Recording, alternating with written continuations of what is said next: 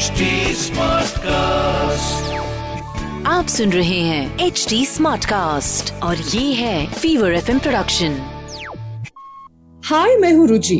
अब तक तो आप जानते ही हैं कि वैसे तो मैं एक radio jockey, content creator, entertainer, YouTuber, presenter हूँ, लेकिन मेरा फुल टाइम काम है एक माँ होना, क्योंकि अब तो मैं मेरी 1 साल की बेटी ज़ाया की माँ हूँ ना। अभी अभी उसका बर्थडे सेलिब्रेट किया है, बड़ा मज़ा आया। आई होप आपने पिक्चर्स, वीडियोस वगैरह इंस्टाग्राम पर देखे होंगे। If not then make sure you follow me on Instagram, please search for me by the name रंगीली रुचि। आज ना यहाँ पर ये जो मेरा ये पॉडकास्ट है, ये मैं बहुत रियल कर देने वाली हूँ। So if you were wondering कि हम बस ऊपर ऊपर से बात करेंगे, निकल जाएंगे, जो गहराई में बातें होती है वो नहीं करेंगे, तो आप गलत हैं। And if you are not comfortable with real things and real topics, तो भी शायद ये एपिसोड आपके लिए नहीं है, क्योंकि हम आज सबसे इम्पॉर्टेंट चीज़ के बारे में इस शो में, इस एपिसोड में बात करने वाले हैं, जो आपने टाइटल से देख ही लिया होगा। मेरे इस पॉडकास्ट के बारे में अब तक आप जानते ही हैं, इट्स अ पेरेंटिंग पॉडकास्ट, जहाँ पर मैं सभी न्यू मदर्स को थोड़ा हेल्प करने की कोशिश करती हूँ, थोड़ा सपोर्ट देने की कोशिश करती हूँ, साथ निभाने की कोशिश करती हूँ। पॉडकास्ट का नाम है माँ हूं ना, जो कि HT स्मार्टकास्ट पे आप सुन सकते हैं, and this is a Fever FM production. I wanted to really talk about that one thing on my podcast, जो कि मेरे लिए पर्सनली बहुत मुश्किल था to get a hang of this. It was really, really difficult. Something that was so natural. मैं सोच भी नहीं सकती थी कि इतना difficult हो सकता है. I just thought it would come naturally to me, लेकिन वो मेरे लिए इतना मुश्किल था, and that was breastfeeding. I was not mentally, emotionally and physically prepared to breastfeed my child. जब ज़नाया पैदा हुई थी, मैंने सोचा कि ये एक ऐसा टॉपिक है जहाँ पर हम सबको लगता है कि यार हर औरत की जिंदगी में तो जो भी माँ बनती है ये आता ही है, so everybody should be able to talk about this and be an expert on this. लेकिन अगर आप ऐसा सोचते हैं तो आप गलत हैं। इसीलिए आज मेरे साथ में यहाँ पर एक स्पेशलिस्ट हैं जो कि इस शो का हिस्सा बनी है, जिनका नाम है doctor Manisha Gogri. She is a medical doctor specialising in lactation. International board certified lactation consultant हैं ये, और internationally certified child birth educator हैं। In fact before I became a mother मुझे पता भी नहीं था कि being a lactation consultant is a legit job, लेकिन इतना इम्पोर्टेंट पोजिशन है ये, वो मुझे सिर्फ माँ बनने के बाद ही पता चला।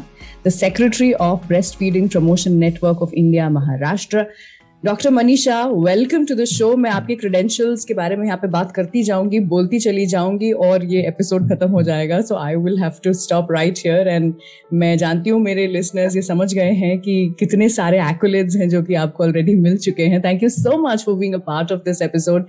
I am privileged to have you here. Thank you Ruchi for your kind introduction. And मैं एक्चुअली आपका धन्यवाद करना चाहूंगी मुझे शो पर आमंत्रित करने के लिए, because through you I think I get a chance कि मैं सारी मदर्स जो आप टारगेट कर रही हैं, जिनके साथ आप आपके पॉडकास्ट द्वारा बातें कर रही हैं, उनसे आज मैं जुड़ पा रही हूँ। डॉक्टर मनीषा, शुरू से शुरू करते हैं, लैक्टेशन कंसल्टेंट क्या होता है ये? क्योंकि आज भी थैंकफुली जिस हॉस्पिटल में मैंने जन्म दिया था मेरी बेटी को, वहाँ पर लैक्टेशन कंसल्टेंट्स थे और बहुत अच्छे थे, तो मुझे टाइमली हेल्प और गाइडेंस मिल पाई। लेकिन अभी भी बहुत सारे ऐसे हॉस्पिटल्स हैं, छोटे शहर हैं, जहाँ पर शायद लोगों को पता नहीं है क्या होते हैं लैक्टेशन कंसल्टेंट। ओके, आप अगर कुछ साल में भी आप 40-50 साल पहले की अगर बात करेंगे तो कभी भी अगर कोई माँ जिसे ब्रेस्ट फीडिंग करने में कोई दिक्कत आती थी, तब उसके फैमिली मेंबर्स, खास करके जो ऑलरेडी माँ बन चुके थे, जैसे कि बहन हो या भाभी हो या अपनी खुद की माँ हो, वो उन्हें हेल्प करते थे। और इतना ही नहीं, जब वो प्रेग्नेंट होती थी तभी से उसने अपने आसपास काफी सारी महिलाओं को ब्रेस्ट फीडिंग करते हुए देखा था, क्योंकि जॉइंट फैमिलीज की परंपरा थी ना।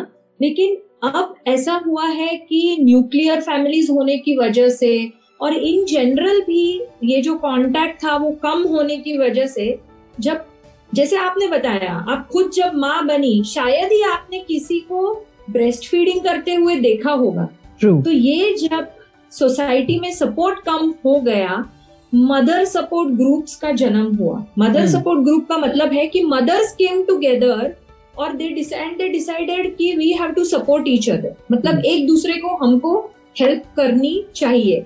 और ये जब मदर सपोर्ट ग्रुप्स ऑफिशियल होने लगे, उसी में से लैक्टेशन कंसल्टेंट के प्रोफेशन का जन्म हुआ, जिसपे काफी सारे मेडिकल टेक्निकल एस्पेक्ट्स भी इंक्लूड किए गए ट्रेनिंग में.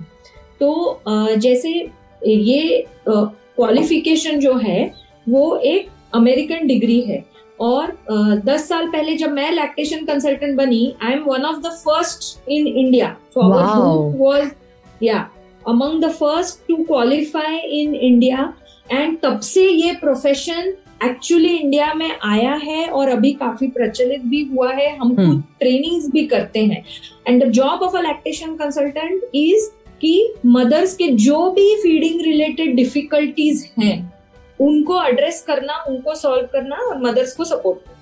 Okay, let me tell you certain things. So जब शुरुआत में लैक्टेशन कंसल्टेंट्स कुछ समझाने की कोशिश करते हैं, of course it's like a whole new thing, ऐसा लगता है नया सब्जेक्ट आप पढ़ रहे हैं.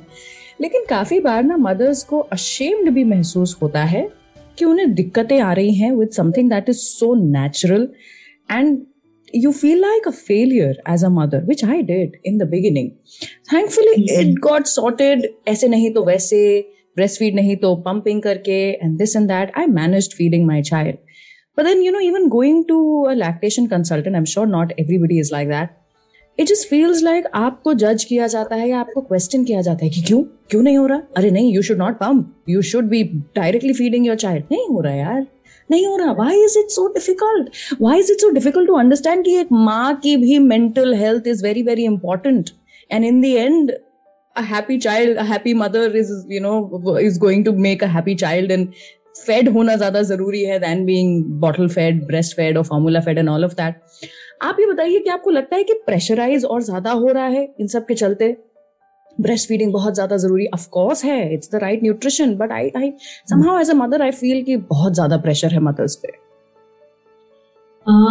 मैं थोड़ा अलग सोचती हूँ इसके बारे में कि प्रेशराइज क्यों होते हैं. पता है, क्योंकि मदर्स को करेक्ट नॉलेज, करेक्ट गाइडेंस और टाइमली हेल्प नहीं मिल रही है आज भी. और अनफॉर्चुनेटली इवन मेडिकल प्रोफेशन में ब्रेस्ट फीडिंग को लेकर काफी सारे मिसकंसेप्शंस हैं. जनरली कोई भी प्रेग्नेंट मदर क्या सोचती है कि मेरी जब डिलीवरी होगी हॉस्पिटल में, मुझे वहां के सिस्टर्स, वहां के नर्सेस हेल्प करेंगे और ब्रेस्ट फीडिंग अपने आप हो जाएगी. शायद आपने भी सोचा क्यों नहीं, वो तो होना ही है. करेक्ट. लेकिन जैसे आप डिलीवरी के बारे में भी सोचो ना, नेचुरल बर्थ कितने हो रहे हैं वर्सेस सिजेरियन कितने हो रहे हैं. मतलब हमारी बॉडी में एज वुमेन, हमारी बॉडी पर जो हमारा फेथ है वो इन जनरल कम हो रहा है, ऐसा मैं देख रही हूँ. मतलब कि my ability to give birth, क्या मैं नेचुरली जन्म दे पाऊंगी, क्या मैं अपने बच्चे को फीड कर पाऊंगी. Women have started doubting themselves. Then you are right कि ये प्रेशर इसलिए लगता है. If you trust nature, and आप नेचर ने जो डिजाइन बनाया है हमारे बॉडी का बर्थ देने के लिए और फीड करने के लिए, अगर आप उसको पहले से समझ जाएं तो आपका फेथ अपने अंदर बढ़ेगा. एक तो ये है, और दूसरा डिफिकल्टीज हर एक नेचुरल प्रोसेस में आ सकती है. There is always a possibility. Correct, we know that कि कभी कभी हमारी डाइजेस्टिव सिस्टम ठीक से काम नहीं करती है, जैसे कोई भी हमारे बॉडी की कोई भी सिस्टम ठीक से काम नहीं करना, ये स्वाभाविक है. लेकिन करेक्ट राइट हेल्प मिलना और उसे ठीक कर देना ये बहुत जरूरी है. तो ऐसे नॉर्मल इलनेसेस में जब हम ऐसा प्रेशर नहीं लेते, हम डॉक्टर के पास जाते हैं और उसे ठीक करवा लेते हैं. उसी तरह से इसको देखना चाहिए ना कि प्रेशर के तौर पर. या and judged, why should I feel judged? I mean, I am just asking for help. अगर कोई आ रहा है एक लैक्टेशन कंसल्टेंट के पास, इसका मतलब तो यही है ना कि मैं चाहती हूँ कि मैं ब्रेस्ट फीडिंग करा पाऊं. तो I don't think it should be looked down upon कि क्यों नहीं हो रहा है, कैसे नहीं हो रहा है. नहीं हो पाएगा, बिल्कुल हो पाएगा. I think the whole approach towards it has to change. You are right. But you know, in this episode, I also, जैसा the title suggests, I also want to compare and speak about formula feeding versus breastfeeding.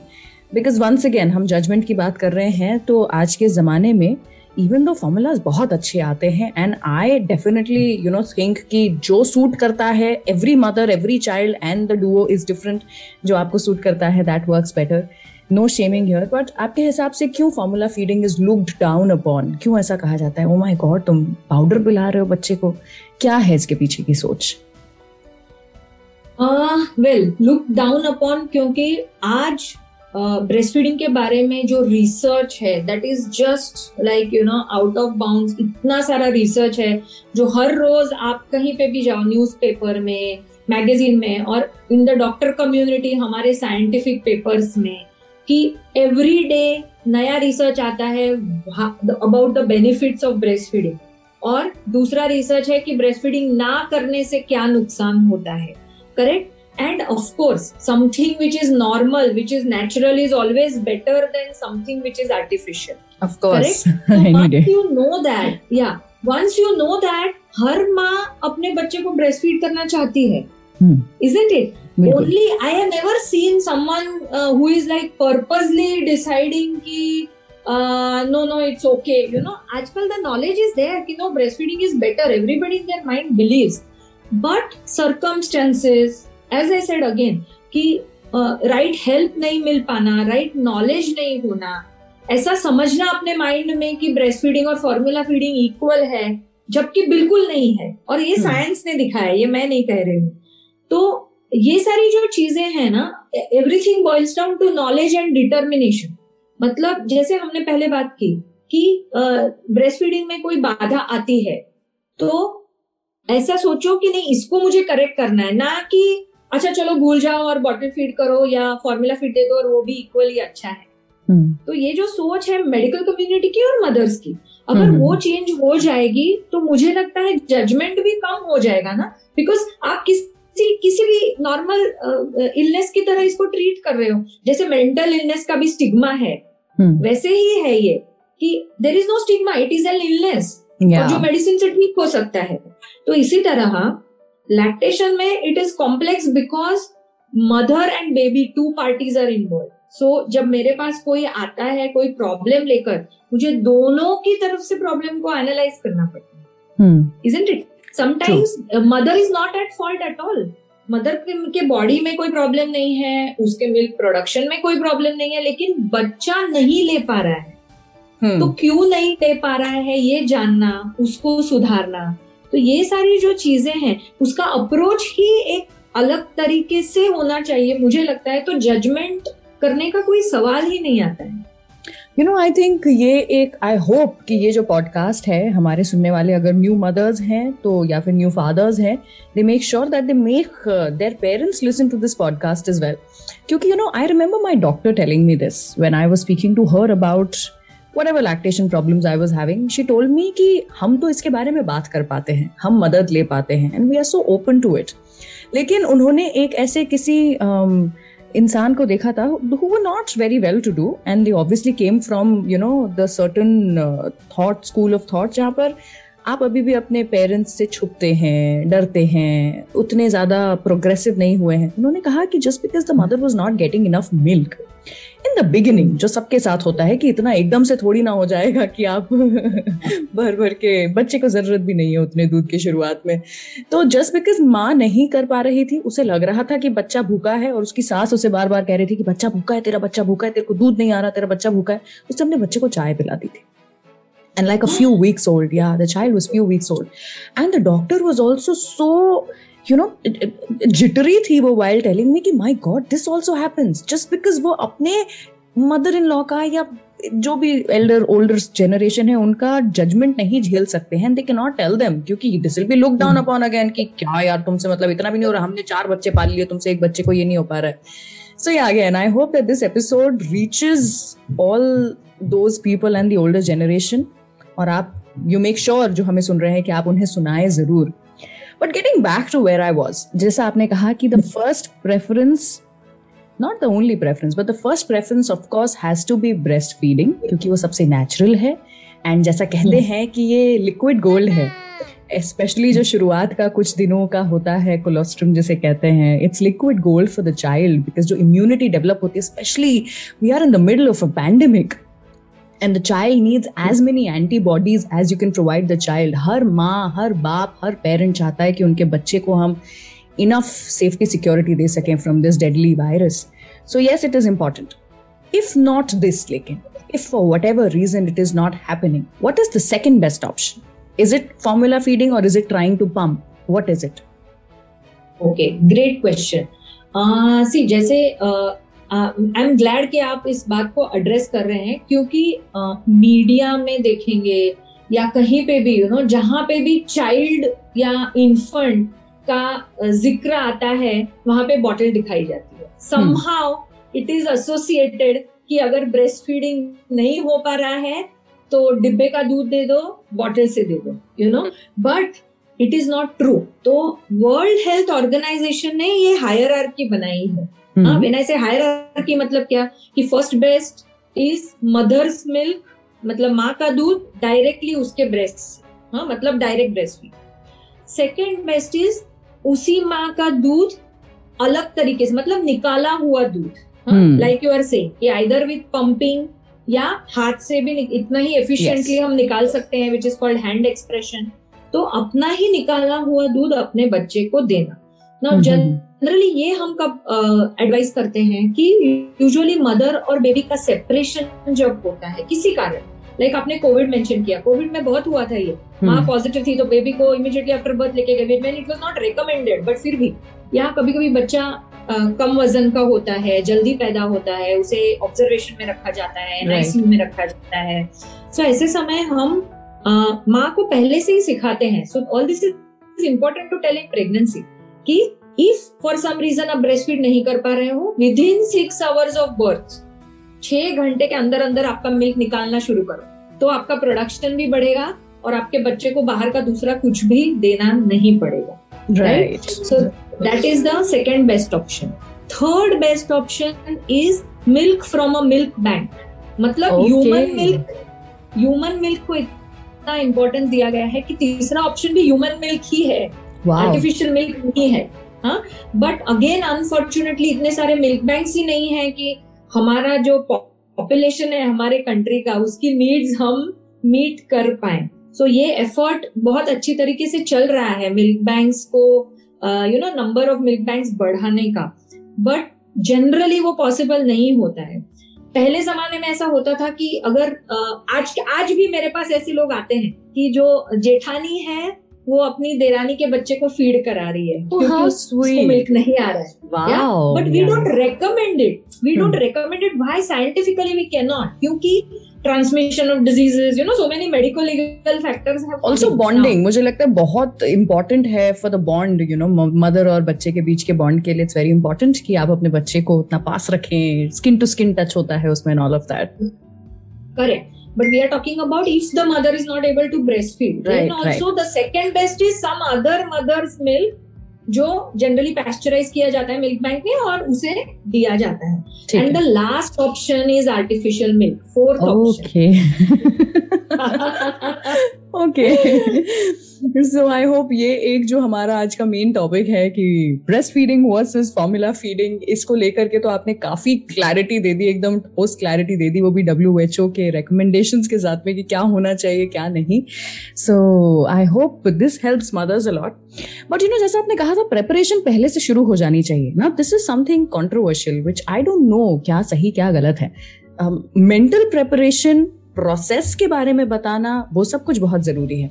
But I know of a few people, कुछ supplements आते हैं, herbal supplements आते हैं, जैसे शतावरी लेते हैं कुछ लोग, या कुछ सीड्स लेते हैं, या हलीम, या पता नहीं क्या क्या सीड्स लिए जाते हैं.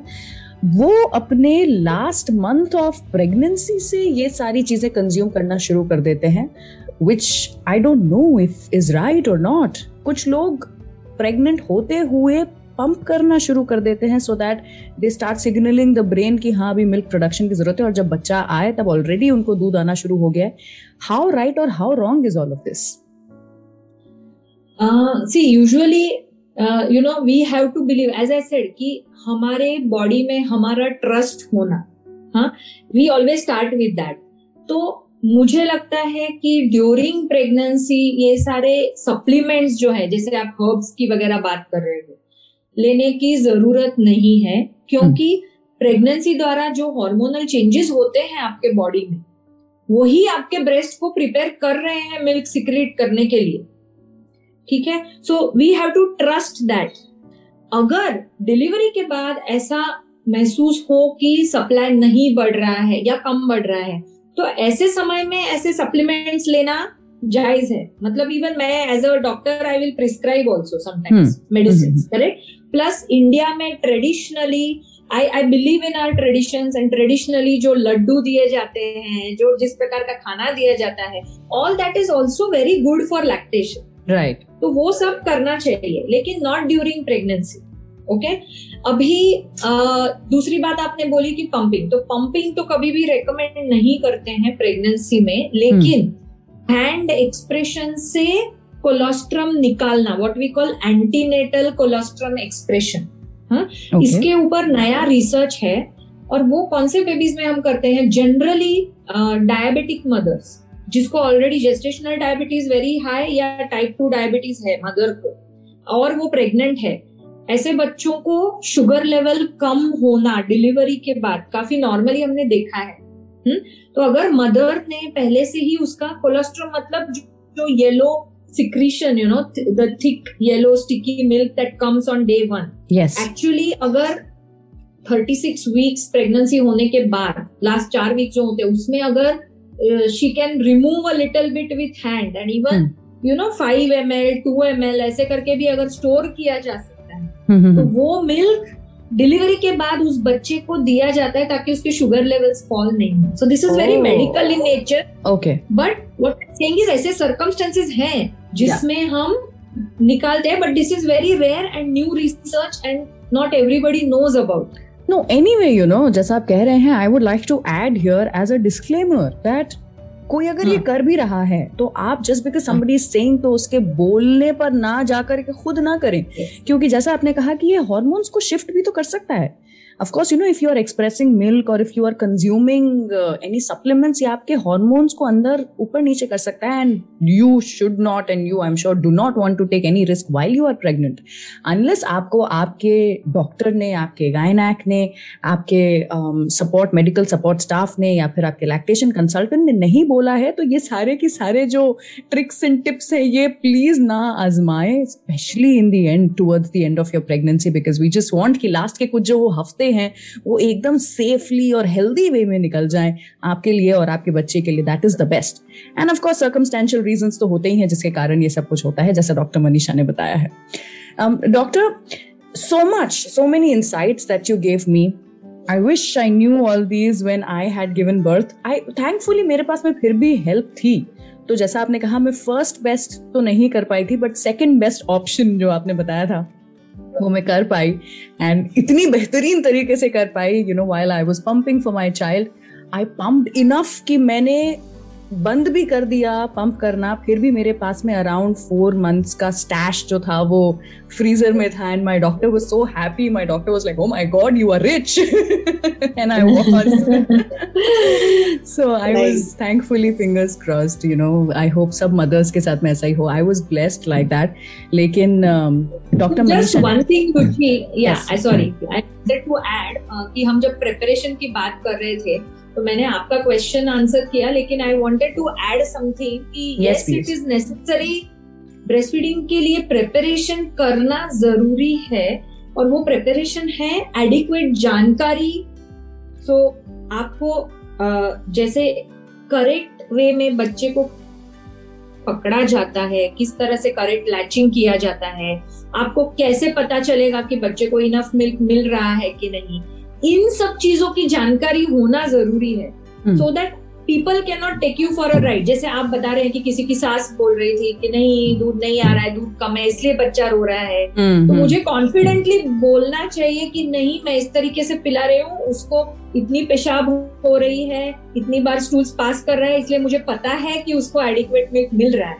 तो ये जो नॉलेज है उसकी जानकारी होना बहुत जरूरी है एक। और दूसरा रिसोर्सेस, जैसे आपको हेल्प मिली, आपने मांगी नहीं थी लेकिन इंसिडेंटली और लकीली आपको मिल गई, लेकिन आपको आपके हेल्प के रिसोर्सेस पता होने चाहिए। तो आजकल काफी बिकॉज ऑफ सोशल मीडिया में भी काफी अच्छे सपोर्ट ग्रुप्स हैं। तो physically I run a physical mother support group, लेकिन in today's world that doesn't work out because mothers are all over, सब लोग एक साथ मिल नहीं पाते हैं।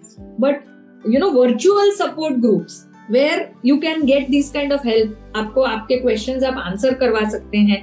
तो ऐसे सारे रिसोर्सेज जो है, फिर मेरे आसपास कौन लैक्टेशन काउंसलर है या कौन लैक्टेशन कंसल्टेंट है, अगर मुझे प्रॉब्लम आई तो मैं किसके पास जाऊंगी, ये सारी तैयारी करना जरूरी है प्रेगनेंसी।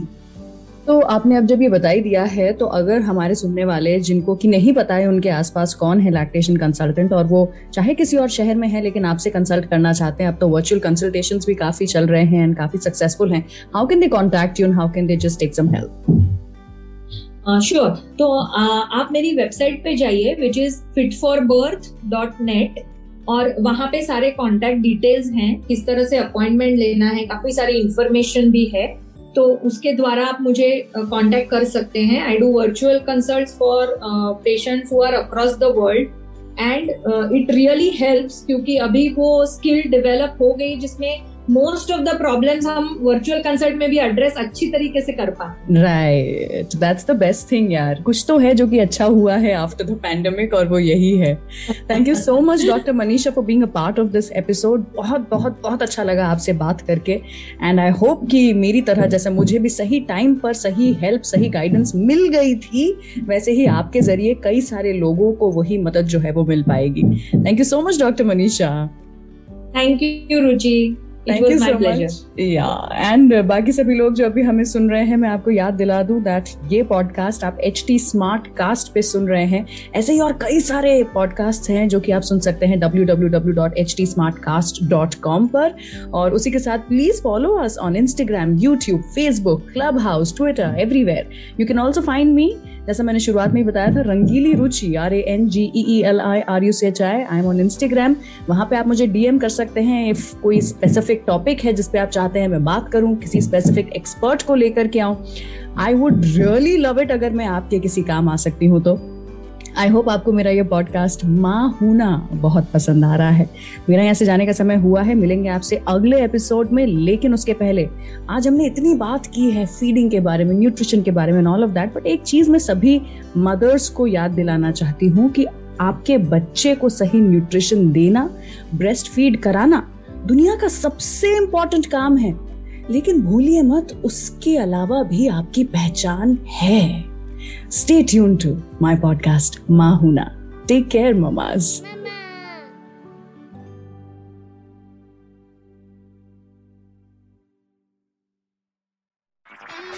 आप सुन रहे हैं HT Smartcast और ये था Fever FM Production HT Smartcast।